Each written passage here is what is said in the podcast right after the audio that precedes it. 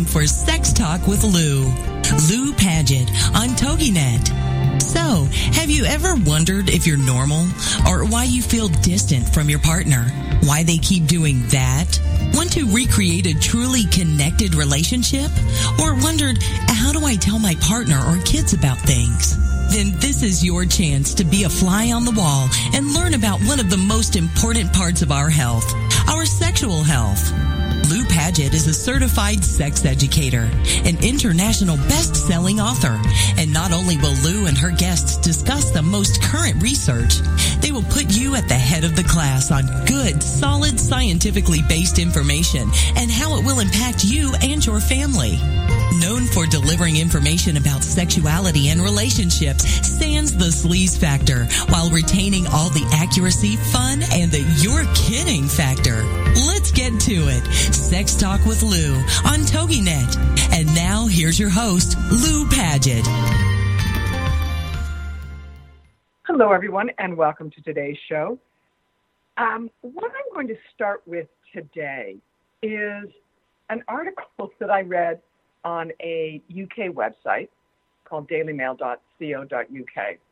And it is a book by a, calls himself a social psychologist, and saying that the all or nothing marriage, claiming that that the main change in the last 100 years is that on top of the expectations, we will love our partners that you know we now also expect them to help us grow and become better versions of ourselves.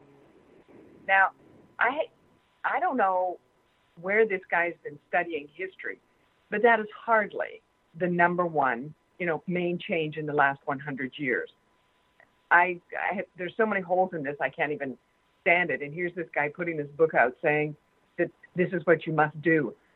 How about if we say that one of the number one changes in the last 100 years is the percentage of women who are working. What is it? 80% of women work. That they now control their own finances. Hello, thank you very much. There's also a change in birth control, so women now control the number of children that they have. And when it comes to relationships, women have always relied on their female friends more typically than their partner for a lot of their emotional support and the things that they grow and do. So I'm sorry, Dr. Eli Finkel, but I'm Professor Finkel. I'm afraid I'm going to have to say I don't think that your book, All or Nothing, is the source to a happy relationship. And he says we need to ask less from this person and think of ways in which our friendships could give us more. What? I, I seriously, there are times when I see things online and it makes my brain just go sideways. I this past weekend, just last night, I was at a book signing for a girlfriend of mine, and her book is entitled, um, where is it? Let me find it. Here we go. It is called You Got This, and her name is Ali LaPrete. And what she looked at, and if people want to read a book about how to improve your relationship and how to be who you are in a relationship, this is something that would have a whole lot more in it than this person sort of observing that, you know, people, I, I'm sorry, this person also writes, it turns out that people who have more diversified social portfolios, okay, what the F is that? Huh? That just basically means you got a bigger number of people to draw on. I, someone must have told them you need to write a book.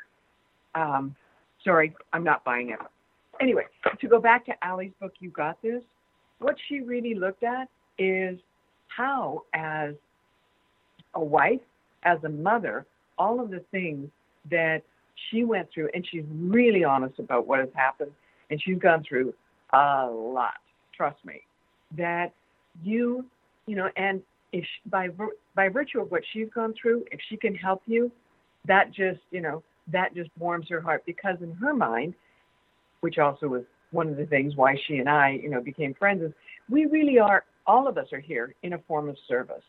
And to let people know that, yeah, you don't have to, you don't have to look for perfection in someone. If you do, That's like looking for perfection in anything. You're likely never going to attain it. If you are in, if you are dating someone and they say to you, I can't believe you exist, do not walk, run to the nearest exit. And I'm not joking because it, there will come a point where when someone says, I can't believe you exist, you're perfect, wait. The clock is ticking. They will find you not perfect, and that will be the end of it. Or they will start looking for ways to have you not be perfect. Now, enough on, you know, that one. So that was my little book review. Another thing that I, and I've been harping on this for a while, we are going to see such a massive, massive problem with fertility coming forward. The you know the fertility the sperm count has dropped. What is it, 59 percent over the last decade? The amount of estrogen and hormone impacting foods, um, the electronic magnetic frequencies, the EMS that people are plopping their laptops on their lap. I mean, guys sitting on their phones, they're irradiating their testicles. I mean, we have an issue with it that is unprecedented. On top of which, we have people not knowing how to relate in relationships. So, people who want to have grandchildren, you better start having conversations and role modeling for your kids and for their children how to be in relationship, how to talk to one another, how to be sociable, because that is something that has really had an impact. And I see it when people come to me and say, I can't find anyone. Mainly it's because they're trying to go for the perfection mode. Doesn't happen. And, you know, the swipe right, okay. But many times people aren't telling the truth in those situations. Another area and article that I looked at was the title of it Five Behaviors on Social Media That Are Killing Your Relationship. Well, I don't think there's any doubt that social media has changed dramatically how people are, you know, uh, relating to one another, but it's also changed how we are relating to our own partner. And if you are in a relationship, this uh, this article happens to be written by uh, an individual by the name of Theo Taylor. And yes, social media is impacting our relationships. It's also impacting our ability to choose a relationship or find a relationship. But it's also it it doesn't keep the wheels on the relationship. Too many flat tires, too many lug nuts coming off. So here's some of the things that he talks about in this. And, and when I read this, I was like, Yep, that's this is so bang on. And I'd not seen an article, you know, oh, eh, eh, like there's all kinds of articles about the effect of social media on relationships. You know, there's the first, there's the last, there's the other one.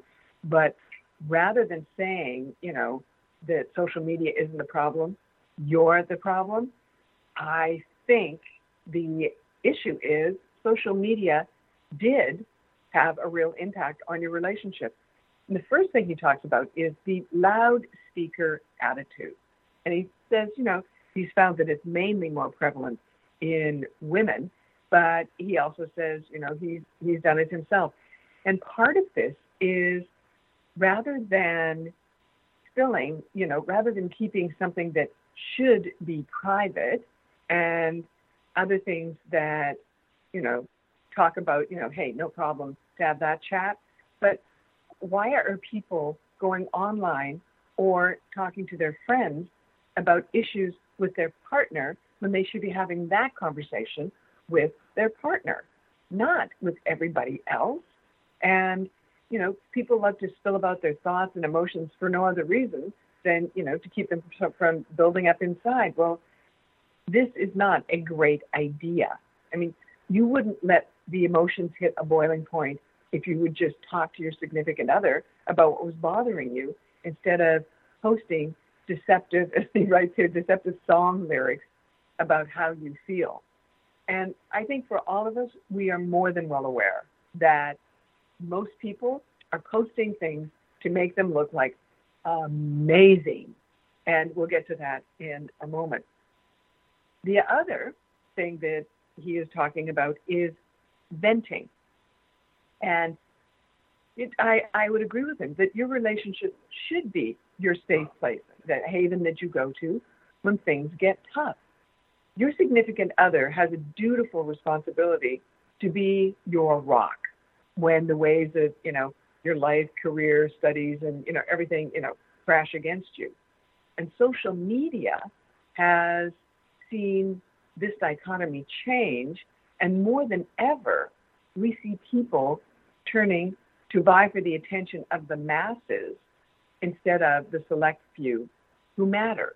Now, and you know, so why is this? And he makes the comment that he uses social media as a virtual barbershop to talk about news, politics, sports, whatever's hot right now. And you know, you don't just go in there and talk about your personal issues with strangers and acquaintances.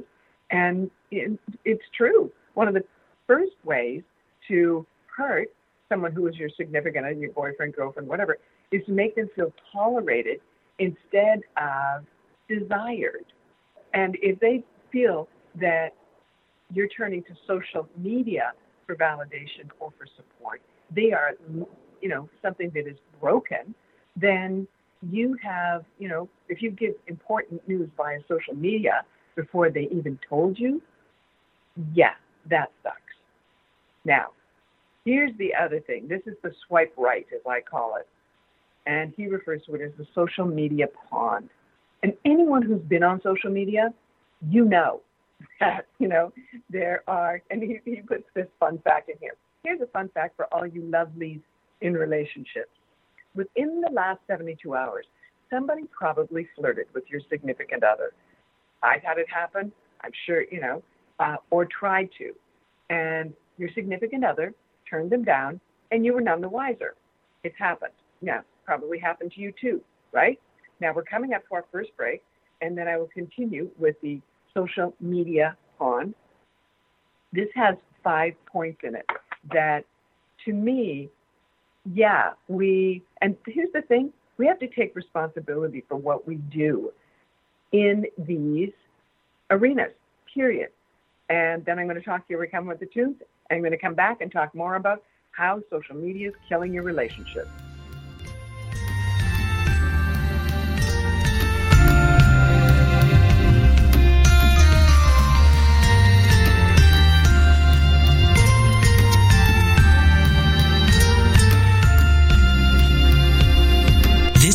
Sex Talk with Lou on TogiNet with your host, Lou Paget. Techniques and tips are her specialty. She delivers bite-sized chunks of information you can use right away that work.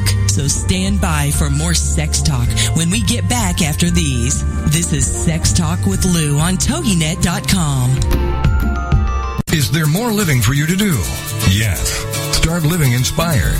Be here for Living Inspired with Tricia Goyer. Thursday afternoons at 4, 3 p.m. Central on TogiNet.com. Tricia will dig deep into topics that matter most to women, inspiring women to make a change in their own lives and to make a difference in the world, and maybe even deep within their own hearts. Tricia is a wife, mom, speaker, family expert, and author of 24 books. For more information on Tricia and Living Inspired, go to her website, TriciaGoyer.com. That's T-R-I-C-I-A-G-O-Y-E-R dot com. Tricia's vision is to be the voice of hope and possibility for women of all ages. Her intention is to serve ordinary women by encouraging extraordinary things with God's help. Tricia expresses real life, real hope for real women. Is there more living for you to do? Yes. Start living inspired. Living inspired with Tricia Goyer. Thursday afternoons at 4, 3 p.m. Central on TogiNet.com.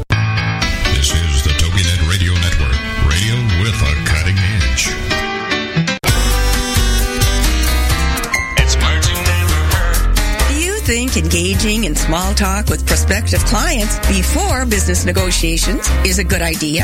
A new study from Nova Consulting Group suggests that it all depends on whether you are male or female.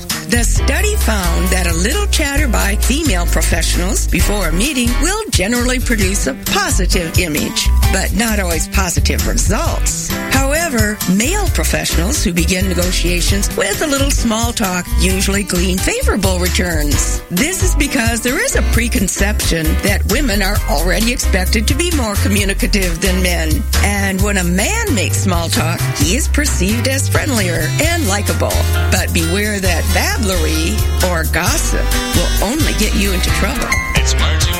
I'm Carolyn Davidson, and you can have fun challenging your words you never heard vocabulary with my free app, Too Funny for Words. Welcome back to Sex Talk. Imagine having access to some of the best experts in the field of sexuality and sexual health so you can finally ask that question. Be it function, sensation, or something you've heard. This is the spot. It's Sex Talk with Lou on TogiNet.com. And now, back to your host, Lou Paget. Hello, everyone, and welcome back. Again, anytime you have any questions, you can always reach me directly to my own email at office at loupaget.com or lou at loupaget.com. And as I always say, I am the one who answers everything. I do not have pat answers. I do not have somebody else answer for me. So, going back to the five behaviors on social media that are killing your relationship, this one is the one, the social media pond, to me, is the one that is the most pervasive. And when you look at now, when it comes to family law, when you, when you speak to these attorneys, one of the first things that happens in the majority of divorces is they're looking at the social media accounts of their clients to see who they were in contact with and how often. And it, it factors now in the majority of divorces. And I mean, because sometimes people put, I'm just shocked. What the heck are you doing putting everything down there? But then again, who am I to say? But the important thing about this is even when you're not, you know, you are happy being in your relationship, there's, I mean, it's just as he calls it, another pond to go fishing in and an easy one to go fishing in. I have a friend of mine who, actually a relative of mine, who she was uh, at the time married uh, to an individual who was a dentist, and all of a sudden she started noticing these this whole slew of instant messages that he was getting, and it was from his old classmate who found him, looked him up. Now the classmate was also married, and she was busy flirting and saying, "Let's get together, do this, do that," and that was the end of their marriage. Boom, done. And but that's something that many times I, I'm I'm shocked at how often people think, oh well, I didn't mean anything by it. Well, someone else might have, and it's your intention of what you were doing in a relationship that truly counts for the other person. And you know, yes, it's respect, but it's also your behavior. So you know, the social media pond of you know, the likes, the emojis, the favorites, the direct messages are weapons of choice for, as he calls them, the online love assassins. And we just, and we get so caught up in it, we, you know, can't tell the difference between whether someone's flirting and who isn't. And because of the area that I'm in, I will often have people who will send me messages on Facebook that I'm like, are you freaking kidding me?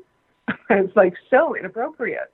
But it many times people think because I write and speak in the area of sexuality and relationships, I'm going to be open to, you know, having conversations with them about, you know, oh, wow, you are so gorgeous. And it's like, really? Here's another thing. The moment that someone does that kind of creepy stalkery thing, and you know the number one place where people will also do it is in a grocery store. Ew. Now, back to this. Now, he makes the comment, this Theo, what's this Theo's name again? Theo Taylor. And it was a March 2015 article, by the way. But he talks about that, you know, some of you are, you know, when people say you don't care, some of you are telling the truth, and some of you are lying. And you see, you know, we've invaded our significant others' online spaces, hunting the internet timeline and trying to protect what's rightfully ours. And if someone immediately, you know, jumps to their phone or it, it says, "Oh, I have no, I, I don't know who this is," and it's a constant thing, trust your gut. Chances are you're right. There is something going on. There is something that they're responding, and they don't want to see you seeing their reaction. And the truth is, you really can't protect everything because if your significant other wants to do things on social media, you know, instead of for you, there's nothing you can do about it. Another thing that often, I have a friend of mine who, Jonathan, has been, uh, he's a very good looking guy and lives in New York. And his picture has been used to create false phishing profiles, unlike anybody I've ever seen. And that's something else. You, uh, you know, when you're swiping left and right and doing whatever, sometimes you have no idea who these people are. They're complete fabrication. Step number two, make sure you do your own homework. Uh, step, uh, here's, okay, so here are the five things that he talks about. The one is the loudspeaker attitude, oversharing, the venting, taking issues that to the anonymous population, which should be private and go to your partner or significant other, and taking it to, you know, the putting it out there in a way it's kind of like, no, this is not a conversation you have with everybody. Then there's the social media pond that where people will it's kind of like, oh, maybe it's kind of like going to the bar and flirting, except, you know, these people now have a way to really find you and track you down. And now here's here's one of my favorites, and this is the one, the selective perception. And he does state that even though this is number four, and I agree with him, I actually believe this is, you know, the most important. And it's given us this ability to present ourselves and selectively give people an image of ourselves that, and as how we depict ourselves, that isn't accurate. And here's the other thing people will get on social media and see all these relationships that look like they're so amazing. You know, these people have everything figured out, they're so in love. And in all actuality, they've only given, you know, the shiny, glossy look. And I've noticed, I've had, you know, two or three people that I know online who they are always showing, we're traveling here, we're going there. This is our, you know, uh, our philanthropic situation over here. We're doing this. I would be, first off, yeah, they do have the ability to do that. Yet, what that does is it has people know probably more about them than they really want them to know because their their pages are not private. If you want to do that on on Facebook or on social media, to you know, narrow it down. Make sure you're only going for the people who you truly want to see it. And the flirting and all of the things that they're showing up, the lovey-dovey, you know, the the collages of people. You know, why do people want someone to see that? It's like when have you ever been in that situation where someone is telling you how amazing their relationship is? Doesn't it make you suspicious? Don't you think, really? You have to claim to have such an amazing relationship? I, I'm always suspect as soon as someone talks like that. So here's the other thing that he writes, and I think this is true. This selective perception creates a pseudo relationship that doesn't genuinely exist. And uh, he believes that it puts an unnecessary strain on most relationships. And people are dipping out of their own relationships in search of that perfect social media relationship, and that just simply doesn't exist. this is where when people say, well, you know, I'm looking to find someone and we can be the perfect power couple. Don't.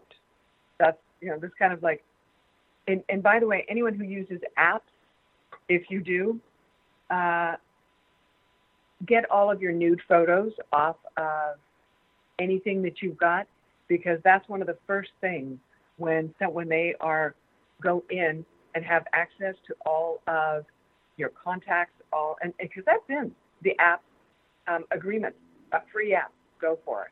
And the number one free app for a while was Angry Birds, and they said that gave them access to your all your photos, all your contacts, all your emails, and why do you think so many uh, celebrities had their nude photos hacked?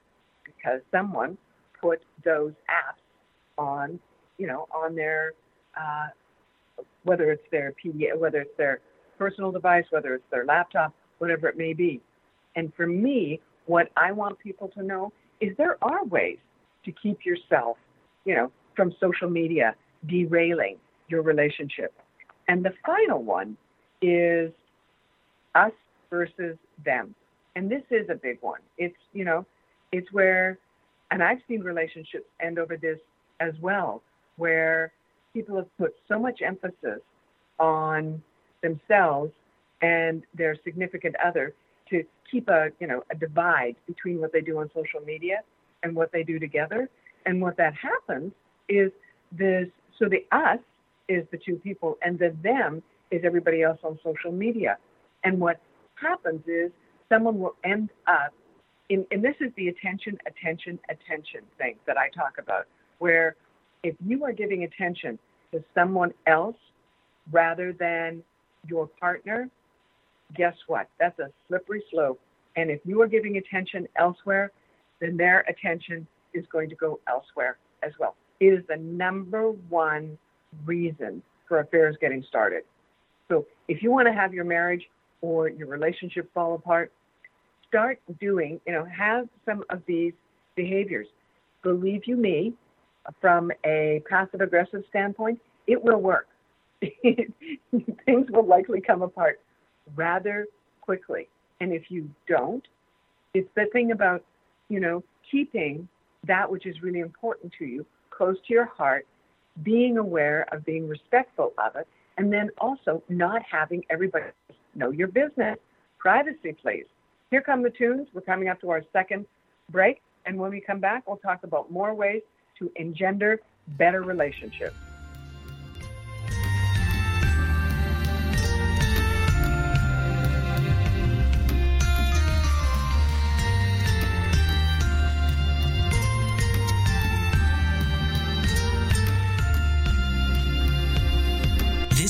Sex Talk with Lou on TogiNet with your host, Lou Paget. Techniques and tips are her specialty. She delivers bite-sized chunks of information you can use right away that work. So stand by for more sex talk when we get back after these. This is Sex Talk with Lou on TogiNet.com.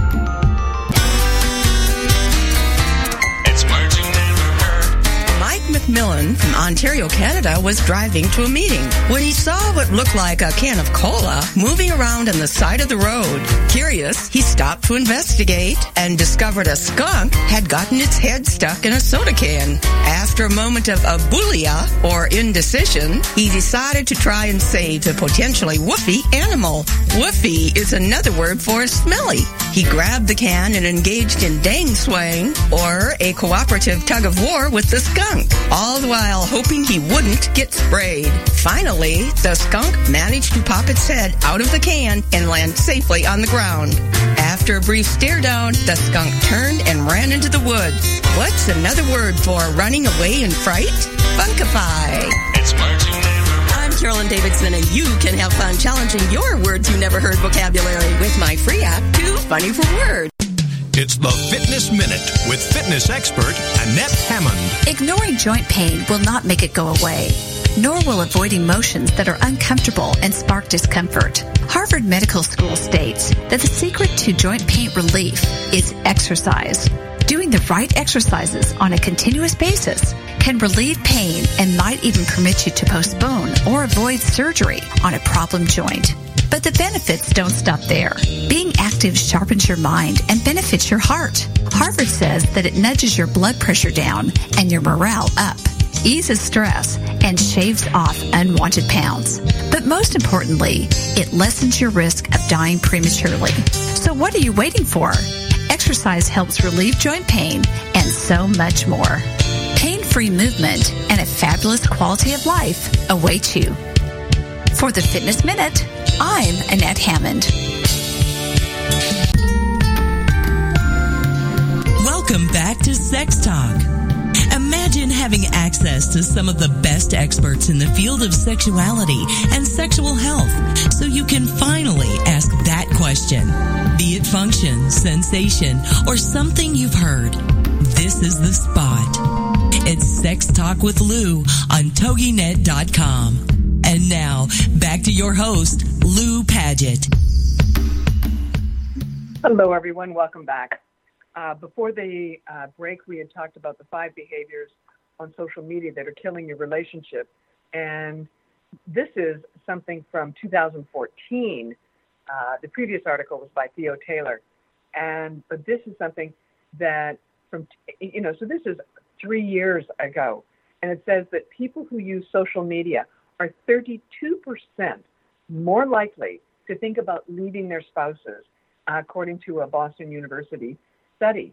And they talked about, you know, the uh, people who are really high users of Facebook is what they were looking at.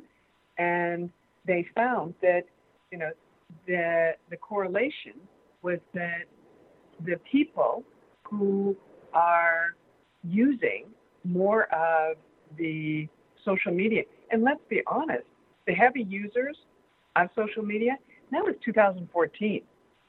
Now there's even more ways for people to use social media to get, you know, in contact with one another or find one another.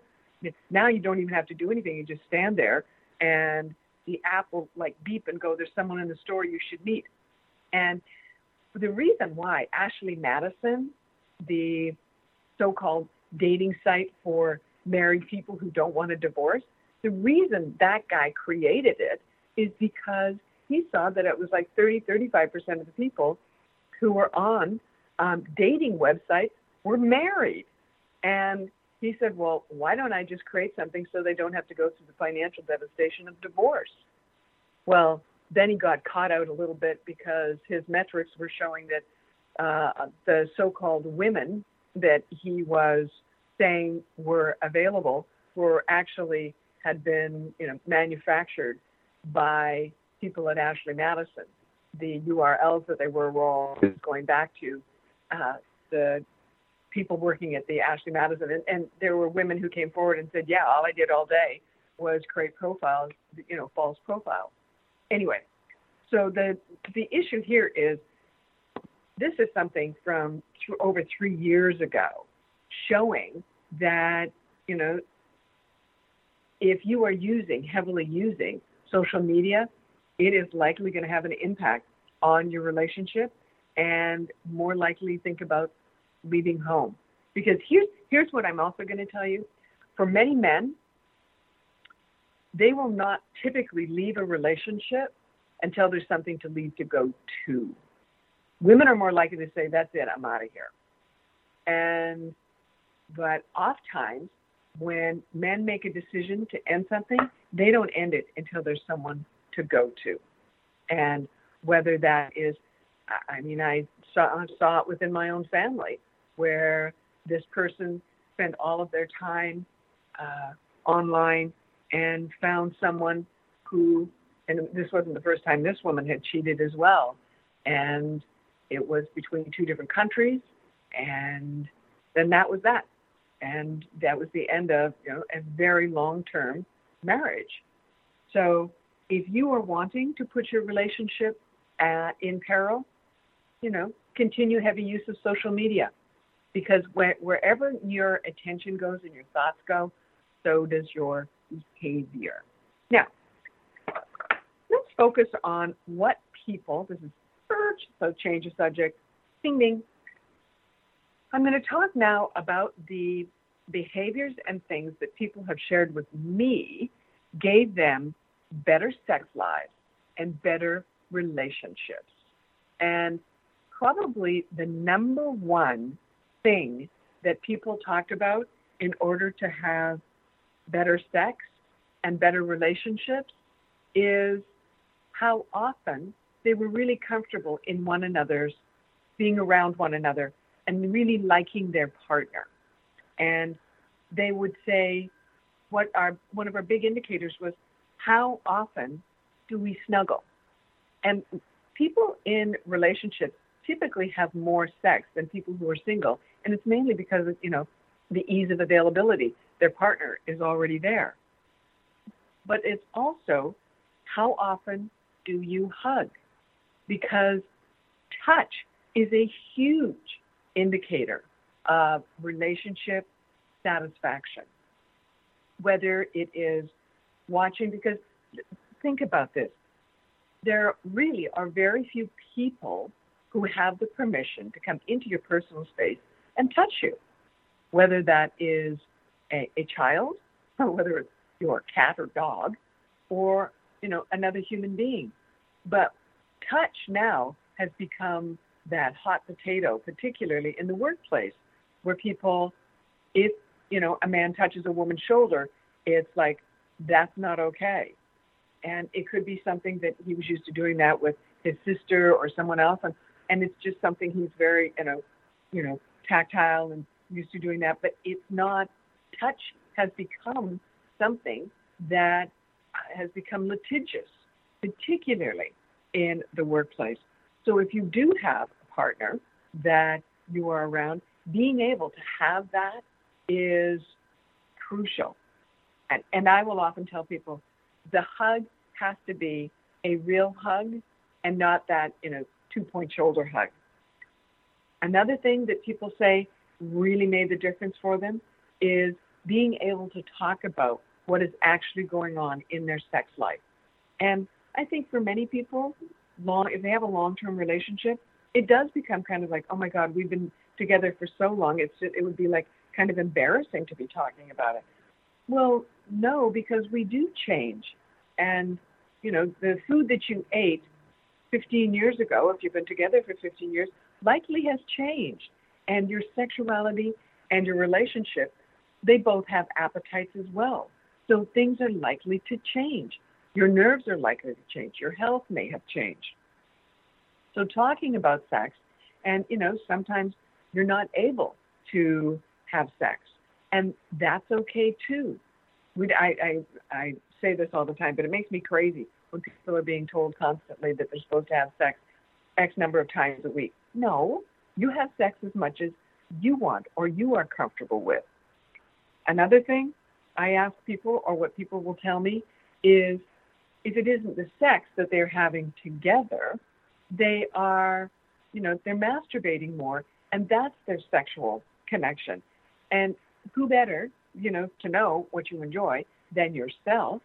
And for some people, that is their most powerful way of connecting with themselves sexually. And I know of long term relationships, straight and gay, where the partners really don't have sex. They have a lot of intimacy, a lot of connection with one another, but their actual physical sexual expression is masturbating privately. And they're fine with that. And if they have an issue, they talk about it. Another thing that makes a real difference for a lot of couples is are you getting enough sleep?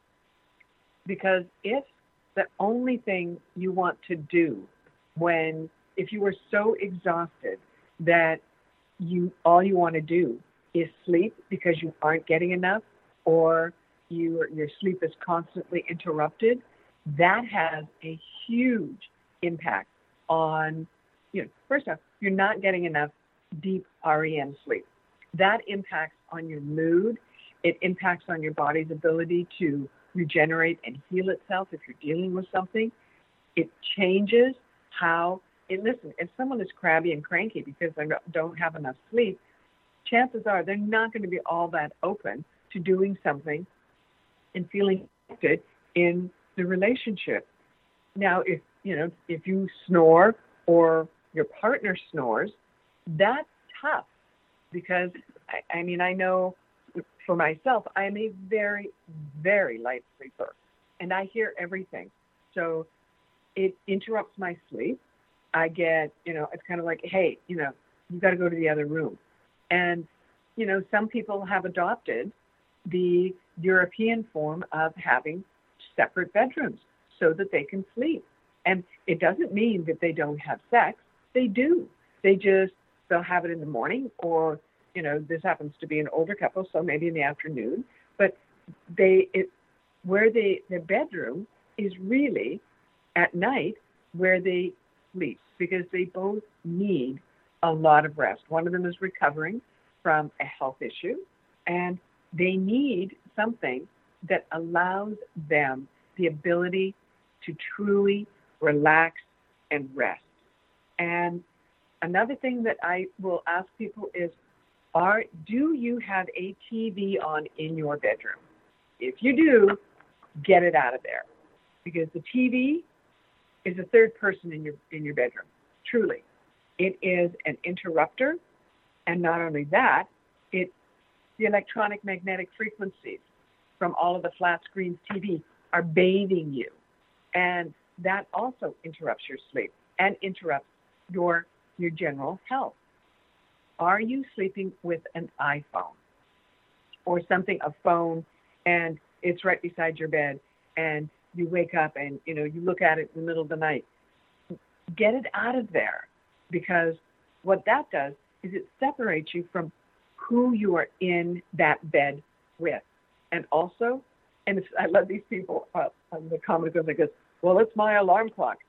And I love this one guy. I think it's Simon Sinek, and he goes like this: buy a buy an alarm clock. They're eight dollars because what you are doing is if you are interrupting your sleep as a result of little pings and little beeps and everything throughout the night, you aren't resting. And what you're also doing is you're keeping yourself someone else. You know, any person who gets a lot of stuff done during the day they do not answer emails first thing in the morning. To the contrary, they have their own list of what they do, what they're going to do, then they look at emails. Because if you're looking at emails and someone else's text and pings and everything else that's coming in, you're on their agenda. You're not on your own. And then that's taking your attention away from your relationship, away from your sex life, away from what is important for you. And uh, we're coming to our next break come back and talk about the perspectives of sex.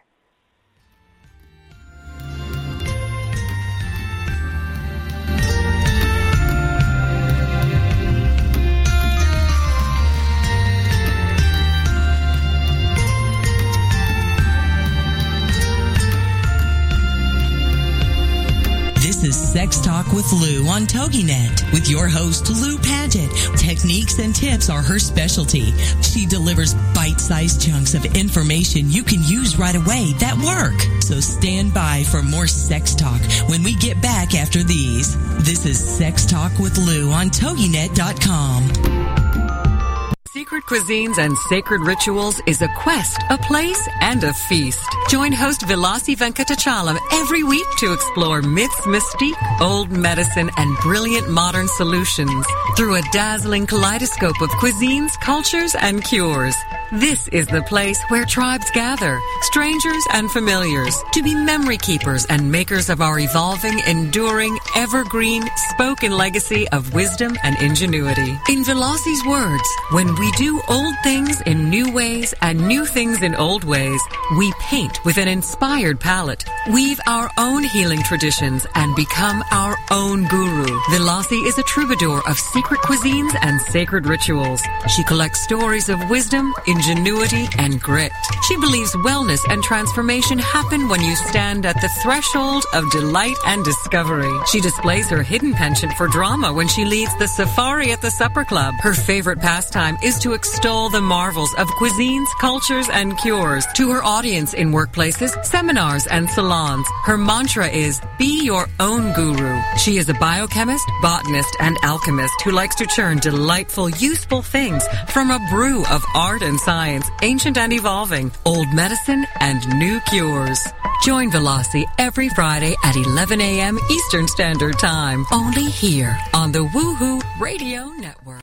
This is the TogiNet Radio Network, radio with a cutting edge. It's We spend a lot of time in front of it, but do you know who invented the television set?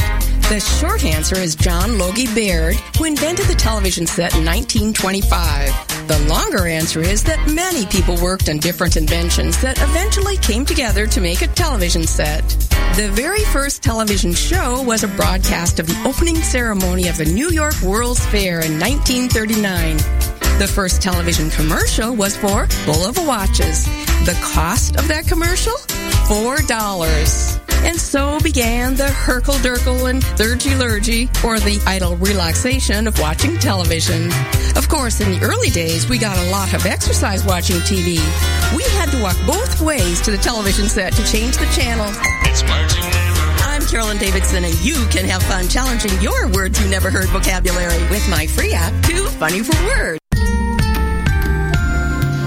Welcome back to Sex Talk. Having access to some of the best experts in the field of sexuality and sexual health so you can finally ask that question. Be it function, sensation, or something you've heard. This is the spot. It's Sex Talk with Lou on TogiNet.com. And now, back to your host, Lou Paget. Hello, everyone. Welcome back. So, in this segment, I'm going to be talking about perspectives of sex. Because many times when people are, you know, asking me things of, you know, how can I have, you know, uh, you know, I'm attracted to this person, but I don't know what to do, or I really like this person, um, I really want to have a better, you know, relationship, better sex life, better something. I want more, you know, I, I'd like to have a whole lot more variety in my sex life, one of the first things I ask them is who did and where did you get your perspectives about sex? You know, because we have a history of stuff we learn. We learn a language, right?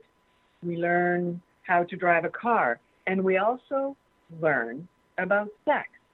But we learn about sex in this sort of hidden, you know, uh, you're not supposed to talk about it until a certain age, and then after a certain age, why is it you don't know? I mean, it's, it's just absurd. But what I will ask people is, did you learn from your family? Did you learn from your equally ill-informed friends and peers? Did you learn from videos? Bad place to learn, by the way. Because really, it's someone else's fantasy. And if you think that that's what other people are actually doing, chances are it's not. So I, you know, this is what I, I'll use as some examples here. Some of them are really quite profound. And this was a woman who was in my seminar, and she uh, came up after the seminar and she was crying. And uh, she wasn't just crying, she was sobbing. And I said, you know, what's what what's the problem? And she said, Oh my God, I am, I got married six weeks ago and I'm still not technically his wife. And I said, I, I'm sorry, what do you mean? And she said, Well, we've not been, we haven't had intercourse. So I'm technically not his wife, according to the Bible. And I said, Okay. Um, and all of a sudden it was like a, a download. It was like, and, and I looked at her and I said, who told you it was going to hurt? And she was kind of like, whoa, she was taken aback. And she said, my mother. I said, okay. Um, I said, let me ask you, do you use tampons? And she said, yes. And I said, okay. May I ask the size that you use? And she said, well, I use, you know, um, super. And I said, okay. And I said, Are they comfortable for you? She said, Oh, yes. Now, any woman who's ever used a tampon knows that when you are sexually excited, it is a completely different thing than when you're inserting a tampon. Because the vagina is like a state of potential.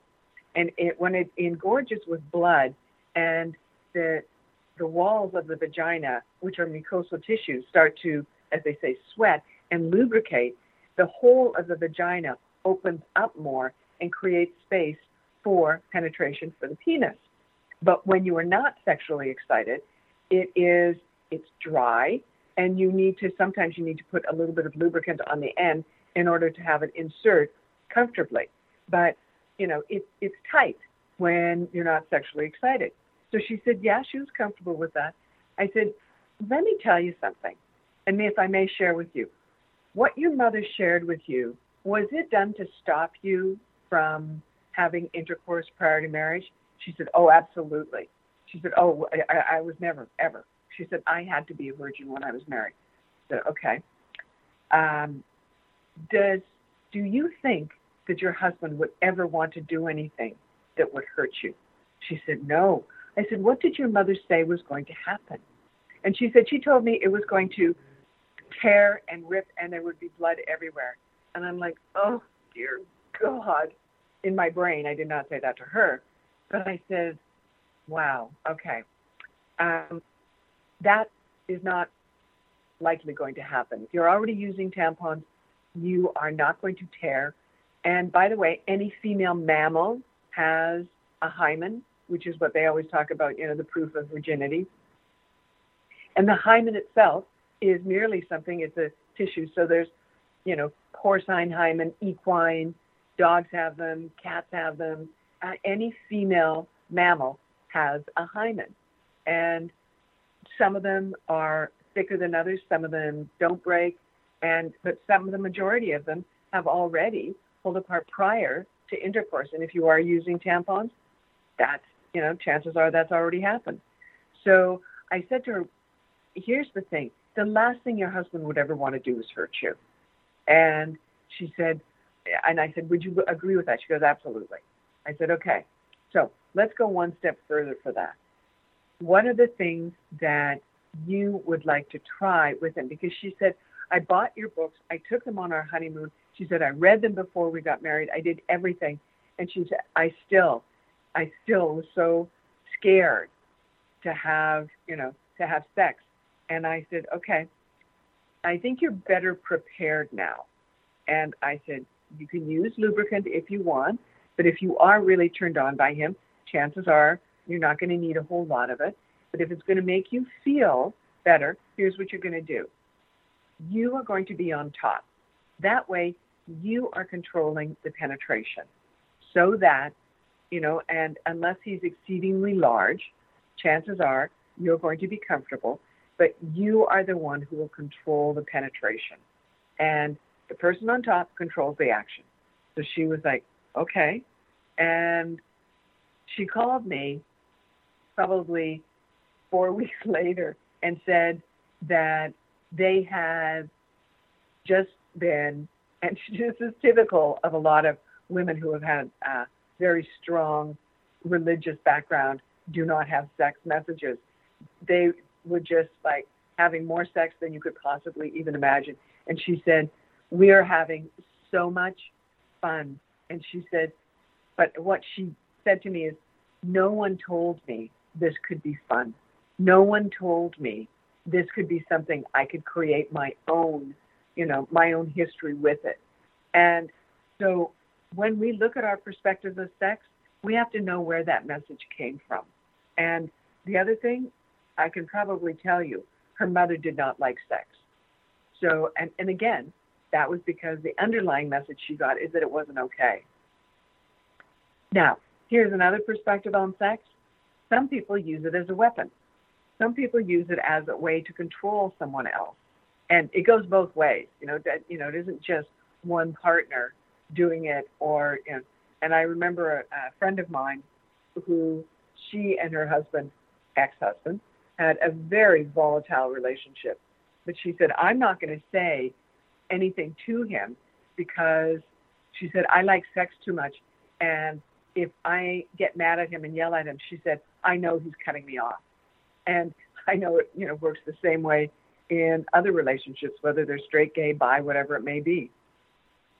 Sometimes people will use it as something to control someone with. And I remember a woman in a seminar saying, How is it? Uh, we were talking about anal sex, and her husband actually, you know, wanted to try it, and she said, "Oh, there's no way." She said, "There's no way I'd ever do that." And I said, "Okay." I said, "You know, this is your body. If you don't want to do it, don't do it." Uh, but it was a discussion that these women raised and said, I, I, you know, I think I'd like to try it."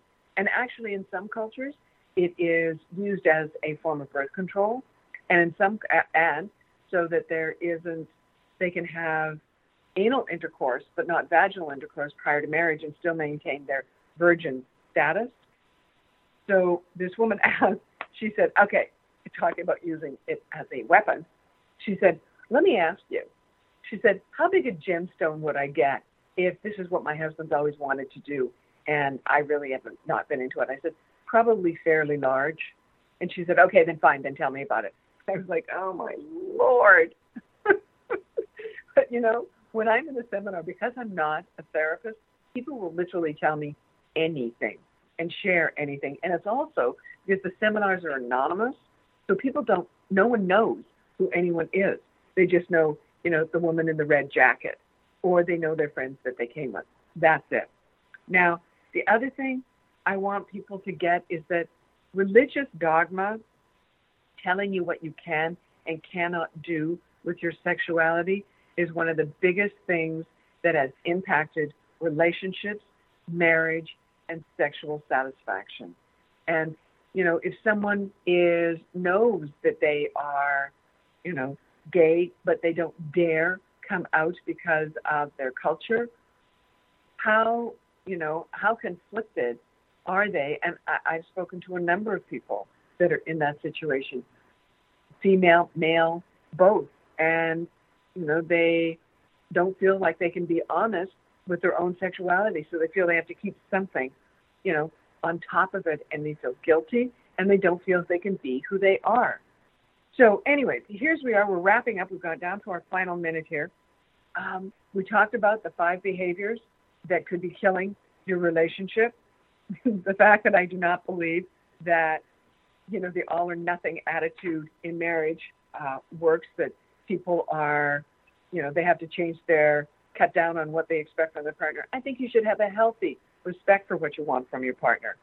And the other thing is that everyone is entitled to have their own perspective on their sexuality and to have it be healthy and enjoyable.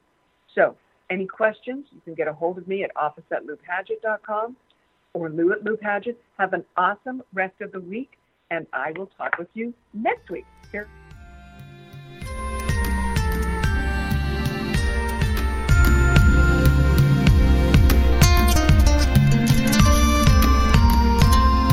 Thank you for being a part of Sex Talk with Lou on TogiNet with host Lou Paget.